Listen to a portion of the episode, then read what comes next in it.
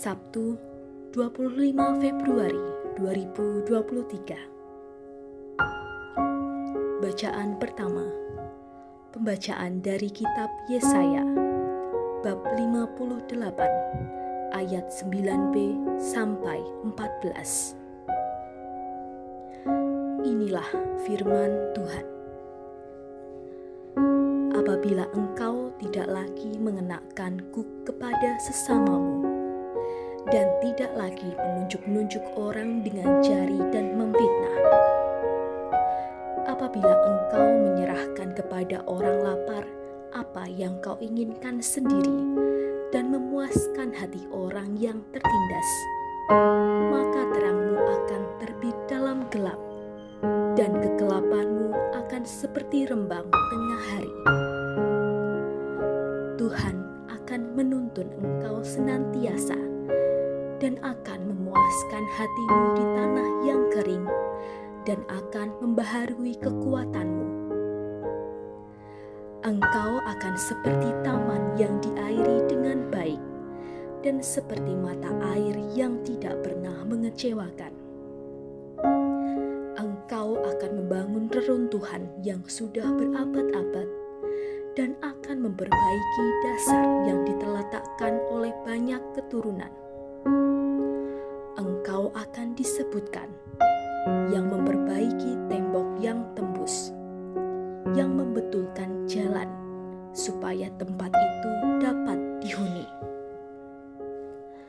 Apabila engkau tidak menginjak-injak hukum Sabat dan tidak melakukan urusanmu pada hari kudusku. Apabila engkau menyebutkan hari Sabat, hari kenikmatan, dan hari kudus Tuhan, hari yang mulia.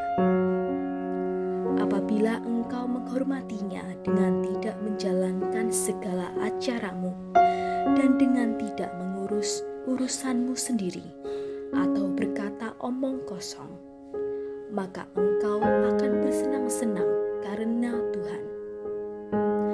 Aku akan membuat engkau melintasi puncak bukit-bukit di bumi dengan kendaraan kemenangan. Makan engkau dari milik pusaka Yakub bapa leluhurmu, sebab mulut Tuhanlah yang mengatakannya.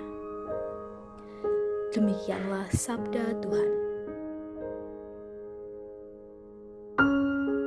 Bacaan Injil diambil dari Injil Lukas bab 5 ayat 27 sampai 32.